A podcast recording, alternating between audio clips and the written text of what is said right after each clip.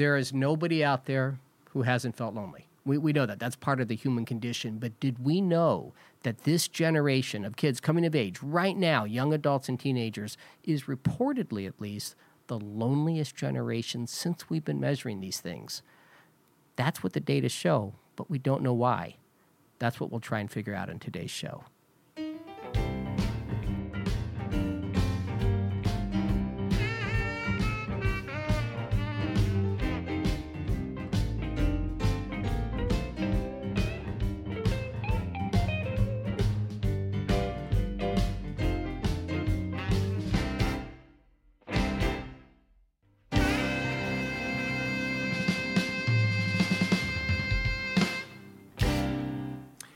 Welcome back to Shrinking It Down, Mental Health Made Simple.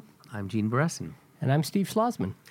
So, Steve, since we typically begin this way, um, what's been what's been happening in the last in the last week for you? Um, so, literally today, I solved an age-old philosophical question. Solipsism? Uh, no, no, not that one. That's still unsolved, It's at least to my knowledge. Uh, I was walking.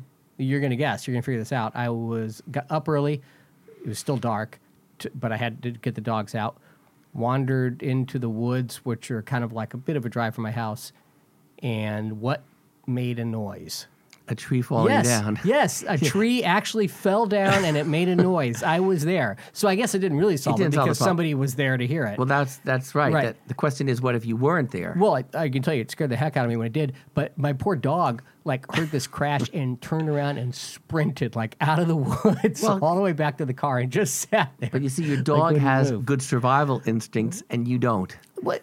Trees fall down in the woods. And they hit let- people. Well, it didn't hit this person, uh, thank goodness, and it didn't hit anybody else. And then I got the dog to go back out. But I did. It did occur to me that um, this was a philosophical moment. But you're right. You're right. I wasn't not there. And and for the benefit of the audience, for folks who don't know, solipsism is the argument that I'm the only creature, the only per, the only individual that exists in the universe.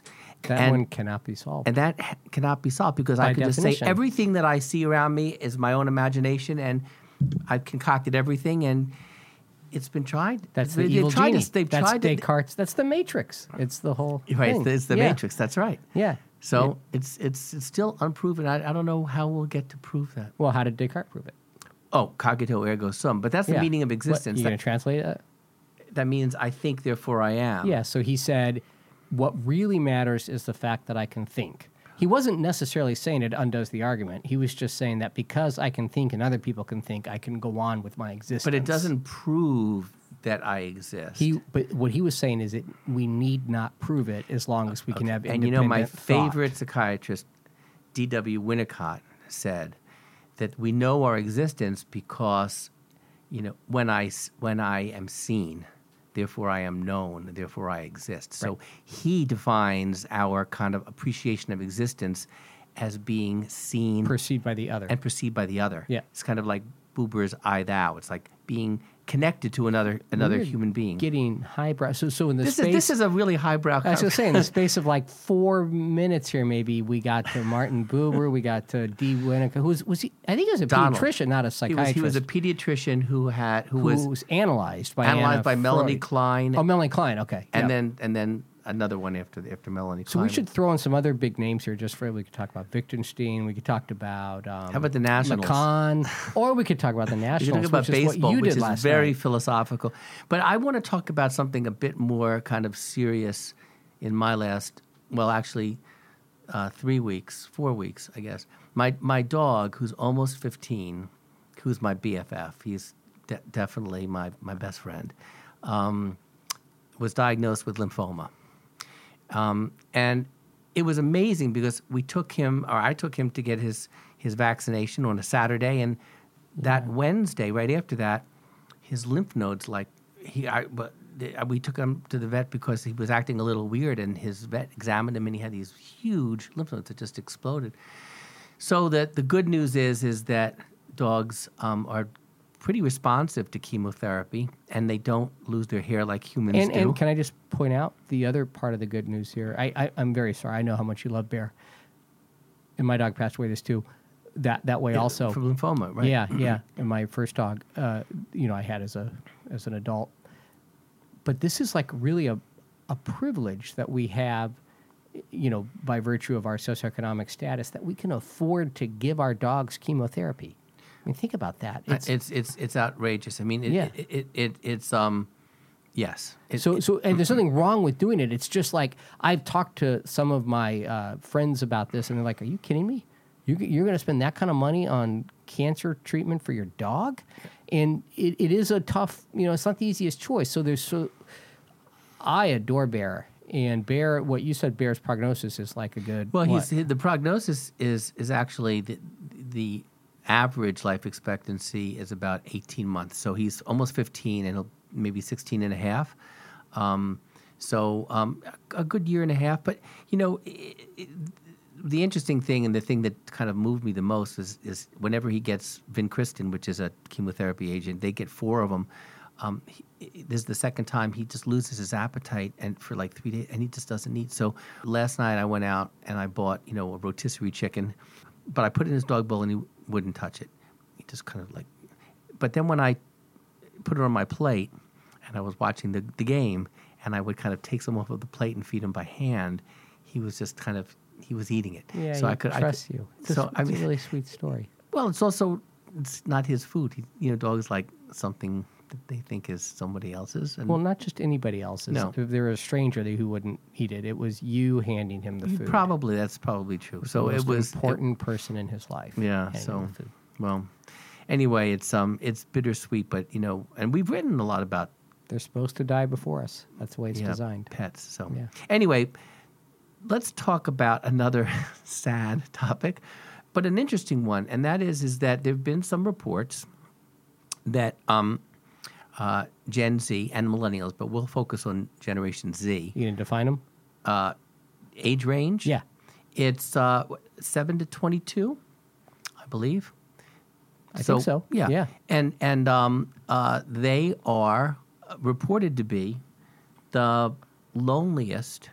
Well, the millennials and Gen Z are reported to be the loneliest generation of of any part of the population. Since we've been studying Since we've this, been we studying should be this. clear about this. Yeah. like it was probably pretty But but you know, lonely in the 12th century. Yeah, but but but yeah. you know, yeah. So- But it, it's what's what's what's so striking about this is that, you know, everybody jumps to w- one conclusion. Well, they used to. I mean, digital media. You know, it's making people detached. Whatever. I, I- don't.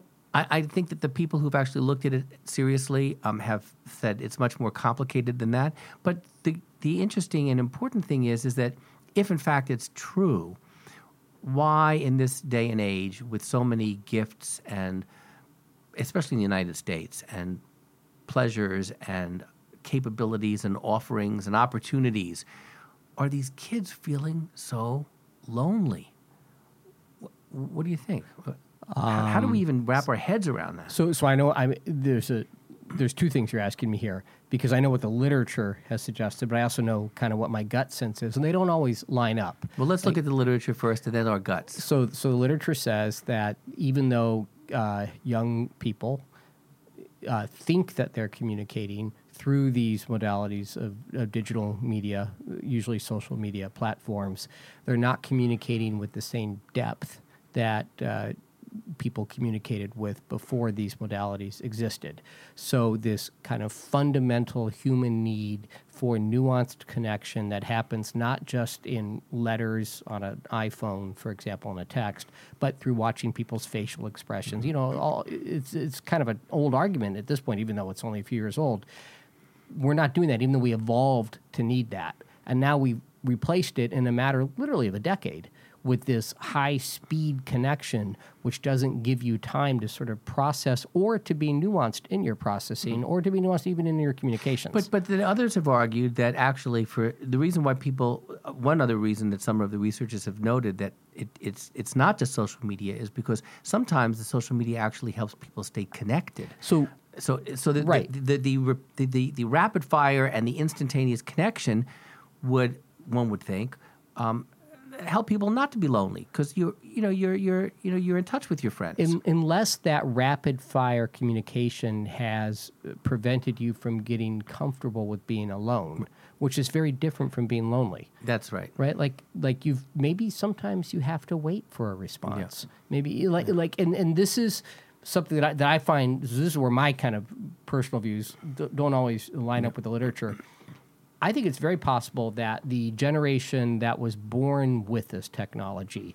and will come of age with this technology won't have to adapt at all to it. It just always They were was born with there. Yeah, right. it was it was just part of the world. They're digital natives. I think they'll well, they're digital natives in the truest sense. We've been using that term for a I while. I know, but but they are the they are truly digital Yeah. natives. They I didn't think- just learn it when they were I young. I think it's possible they might be less lonely, eh, possible than than the you know in large numbers than the current research suggests. Uh, For two reasons. One is that they it's awfully hard to undo evolution, right? There's, there's 100,000 plus years of evolution. There's 25 years of this uh, new digital world. So the idea that we would suddenly undo it, I think, is, is unlikely. I think it would throw us for a loop, and that could explain the earlier loneliness. But I think the current people who have come of age with this thing have found a way to still connect in that nuanced way that we know our brains really crave. That's the first thing. And then the second thing is the instruments we use to measure things like loneliness, and I admit not to being familiar with these other Yeah. than at a very high altitude level. I'm not sure that those are the correct instruments to be using given how much the world has changed. Right, right. So we might even be defining with being with somebody in a different way. Well, one thing we do know, and let, me- let, let me just give you my, my gut reaction, is that there are some uh, trends that have been defined among uh, teenagers and, and, and, and young adults, college age students, kids. Um, uh, and that is, is that they're more stressed, depression rates have increased, anxiety is high. They're, they're overscheduled because the emphasis on achievement, performance, image is so huge that, you know, kids these days have to not just do their schoolwork, not just do sports, not just be, you know, a leader, do community service, play the violin, play the Suzuki violin, whatever. I mean, they are scheduled in ways that um, uh, almost def- defy imagination. I mean, and, and you know, I, th- where's the time to just hang out or to even be alone? Because when they are alone, they have so many things to do and so many pressures on them that, um, and so many, and look what's coming through the digital media. They have to worry about perhaps climate change, Me Too, you know, never again. I mean, they, you know, the world is an unstable, insecure place, and how does that make them feel about the future? And then you bring in your point about the lack of nuanced conversation or the time to have nuanced conversations, so they have to process all of this stuff in the midst of their massive amounts of work. Um, that that would make me feel stressed and depressed and anxious Actually, you know and what? lonely. It would make me feel angry more than. Well, that's a good- Mm-hmm. But it takes up a lot of energy to be angry. So I sometimes wonder if the default is to withdraw.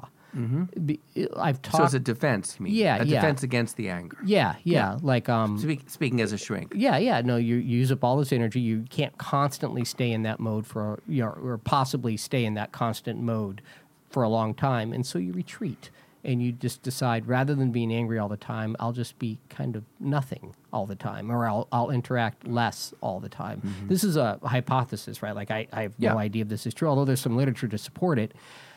I having talked to a, uh, there's a selection bias, right? These are the folks who come to see us in our office, but also talking just to my um, my own uh, children and their friends.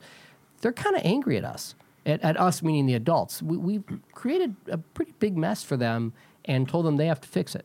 Uh, Right. Whether it's uh, the climate issues, which p- we can't even seem to agree on, uh, whether it's uh, political tribalism. I mean, we could make a very long list, and they're kind of sick of listening to us argue at each other at the extent to which our um, addiction to indignation fuels us. They're tired of that. They, they don't want that. They want answers. They don't want just ongoing indignation. Well, you know, and, and we betrayed them in a way because they, you know, kids rely on parents and adults and caregivers to kind of like create a world for them to thrive in. And a, a- what you're saying is we've created a world which is not a world Well, that's that's hopeful necessarily. I, I might be more of a Pollyanna than than makes sense. I actually think it's more hopeful than we portray it as. But I think we owe it to our kids to start giving them things they can do about these things. and I yeah. think in doing that, they will then come together, not just in the digital media platform, but also with each other. Small changes within their community can go a huge distance Yeah. towards making things better and also decreasing that loneliness that we're seeing in all Well, these studies. that's- That's my hypothesis. No, I think it's a great hypothesis, and if you look if you look back historically, as I said, you know, when when our our president was elected, and my daughter, who's, you know, um, a millennial, but you know, young, was on the younger side of that, um, uh, she um, she was tearful, and, and because she's an environmentalist, she works for the Department of Public Health and health tracking. She said everything that, that we've worked for is going to be going away. And my response, which was kind of spontaneous, but I think it's looking back on it, I think it probably captured something. The greatest social changes that have happened in our country have come out of adversity. And if you think about it, whether it's you know, Social Security or Medicare or um, uh, unions or um, civil rights, or women's rights, you know, have come out of out of adversity. Yeah, we've, And- we've never been a particularly proactive nation. No. We're always reactive. We're reacting, Not that- and now it's your turn to actually make carry the better. torch and make it better. And you have an opportunity if you're willing to take it on. Well, yes, if you're willing to take it on, and we will help you. Because, because- because we can't just leave you alone to do it. There's one other thing I want to say about Right. the, the folks coming of age now. This and this is really important because this creates some of the dissonance, but also it could be a tool towards bringing people together. It's the most diverse population. Uh, you know, whenever you talk about millennial Yeah. generation, X generation, this is the most diverse ever, like ever in, in the United States, especially Right. That takes some adjusting to in a country that has for most of its existence been largely fairly homogeneous. It's it's really changing. And there's a lot of really interesting studies that show the extent to which we can embrace those changes actually decreases stress doesn't increase stress. Some people think it's stressful but it's actually only stressful when you act like we don't want those changes. If you can embrace those changes there are these really cool studies that show that people become more immunocompetent meaning they can fight off disease better cortisol levels go down they're less stressed. So these these qualities that some people associate with the etiology the reasons for the loneliness Yeah. i actually think are the things that actually we can turn on their head and use to make people feel more like they belong If we can all embrace differences and diversity and inclusion, which is part of what we, we, we need to do. I'll take it even a step further. If the adults to whom they are looking for guidance can figure out how to have a civilized conversation. Well, we, we demonstrate the tribalism that's that's demonstrated in, in, in everything they they see around them. Yep. Is is counter is counterproductive. Yeah, no, a patient showed me a sign, a street sign, and he took a photo of it that was in my neighborhood,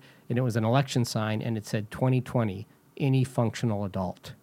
That was, which was a great sign. And, and he, he thought it was funny, but he's also like, yes. it's for real. Doesn't matter to me what party you're, I just want them to behave like you tell me adults are supposed to behave. So I, if we can start to actually clean up our act, I think we can help the kids to feel more connected and the young adults to feel more connected. And they won't feel quite as lonely because they won't feel quite as hopeless. Yeah, and I wonder, and I wonder how uh, lonely, because I haven't, I, has, I haven't seen it in a study, but how lonely are the parents now? Some of the millennials now, on the older side of the millennials, are having some of these Gen Z kids. So if if if they're lonely and unhappy and feeling, you know, disenfranchised or you know, withdrawn, what are they modeling for the younger Gen Z Yeah. kids? So it's really a part of all of us. But I would love to see these kinds of studies in, in, in other parts of the population. I'd love to see these kinds of studies in other parts of the world, Yeah. too. I'm curious how Europe, how Africa, how Asia is uh, matches up to what we're seeing here. Given that these technologic changes are, are present in every one of these parts of the world, I, I worry. I worry that this is that this is a um, a global phenomenon. I mean, that I, I you know the tribalism. I don't know that though. I No, haven't seen I that data, well, so I just want to be clear about Yeah. that. Well, I mean, remember it was has wasn't long ago that theological fanaticism was and still is um, hot and heavy and, and ever present, and that's a form of tribalism. and we see it around the world, but I, it just has to be looked at. So more- let me let me put you on the spot carefully. then as, as we wind down. Um, let's say you were called by a um, I don't know some task force, and they said we have a problem. We've got lonely kids who are disengaging. How what would you do? You know, because you're an expert in uh, both developmental psychology and in psychiatry. How can you help? What would you advise at a policy level to reverse this? The first thing I would do, which is very practical, is I would cut the um, the focus on teaching for the test and the and the length of the school day to the way they do it in some of the Scandinavian countries. We don't need more than three or three and a half hours of academics to get kids to learn things. And social emotional learning and time working, playing with each other, doing creative activities with each other, working towards activism in a communal way is both socially productive and a better use of the school day uh, than all the stuff we're pouring in. So, from a policy standpoint, I would say we have the ability, at least in the United States, since they're mandated to go to school until they're Well, it depends what state. Sixteen in Massachusetts. 16 Massachusetts. in Massachusetts. Um, it gives us a fair amount of time from pre-K through 12 uh, to use these, the infrastructure of schools as you know providing the kind of education. This is really about education and training and, and, and, and interconnecting. So I think that would be the low hanging fruit here. And then the second thing I would want to do is I would want to have um, um, more forums for parents to be able to interact with each other and with their communities to um, uh, engage with each other and, and not and not remain isolated. Those sound like good. I would add one more thing to that. I would want to. This is in keeping with the first thing you said. I would want to decrease the hyperscheduling, and one of the reasons I want to do that, besides the stress it creates for kids, is it would give the parents times with each other because the parents can't be all there for the kids because they're so busy dealing with the hyperscheduling of their own jobs as well as the kids' Right. jobs. And so what the kids see modeled for them are actually some parents who are getting lonely too. So you'd want to make these are obviously huge social changes, especially in our country, but we'd want to make small changes towards that. And the best way to do that is to start locally. Sounds great. So, um, as we wrap up, um, uh, what in the news? I mean, this is this is an important topic, and again, if, if folks who are listening want to write in your thoughts or ideas, because nobody really knows the answers. We're Steve and I were brainstorming today, and this is an ongoing, as you said, most importantly, this is an evolution, um, uh, and we need to kind of take some control if we can. But before we sign off, we typically ask each other what in the news was this week was inspiring and exciting for you, or depressing. Um, no, I'll go with inspiring. Uh, so I'm going to talk about football. Uh, I love the Chiefs. Uh, we know that if you like football, you'll know that Patrick Mahomes uh, tore his meniscus, so he's been out for a while. So the guy, the Chiefs have lost three straight. That's not fun for me. But the guy who's filling in, so they had a backup quarterback who got hurt in the preseason. So their backup quarterback is a high school teacher who got pulled from high school and from being a high school football coach and teaching, I think, history. He basically got a call right at the end of the preseason from Andy Reid who said, Hey, you want to come play pro football? And guy was like, Sure, I guess. I got this job teaching, but I'll put that on hold. I think that's how the story goes. I'm getting it right. And he now is running this team. He's he's the quarterback on the field. He's living his dream. And I just think it's like a Disney movie, but better than a Disney movie because it's actually happening. And, and he won one game and he's lost two, but my goodness, to go from being in the high school classroom to being a quarterback of an NFL team, that's a pretty cool fairy tale story. That is So- that, that's a great story. Um, so, uh, for me, it's very hard to to um, uh, stay away from my addiction, which is uh, politics, and I won't go there because I mean today is a big day. I mean it's the day that that, that the House is voting on the rules of uh, the impeachment. Nope. They voted that they might go forward. They might they will go forward. They will go forward with the ru- Yes. with the rules Yes. if the rules are accepted. Yep. Um, uh, but I won't go there because uh, the big diversion for me last night, and one of the few nights that I didn't watch the news, was it was the last game of the World Series, and you know, um, the national, and I don't, I you know I follow the, the Red Sox and I used to follow the Phillies, um, but you know um, it, it was so cool to see, you know, the underdogs win and On and the road. on the road, four games on the road. Yeah, it's the only time it's ever happened. It's the only time it's ever happened, and and the comeback kids. I mean, they they came back. They were just having so much fun, and and um, as one person said on the news, I happened to listen to this morning. it- was a wonderful diversion for Washington, given what Washington has been under has been under Yeah. siege. So it was just so cool to see this this this, and the first time in franchise history that they won the World Series. I Yeah. think the Senators won in what 1934 or something. like yeah, it's ninety something years uh, since they last won. No, it was it's great. I and it was a different team. what did Giamatti say about baseball? it it breaks your heart. It's designed that way.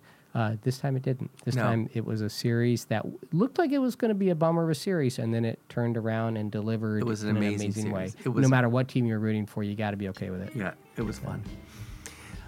So um, that's about it for this this episode, and um, uh, do let us know what you think about about this uh, topic of loneliness. And um, see you next time. I'm Gene Beresin. And I'm Steve Schlozman. Take care.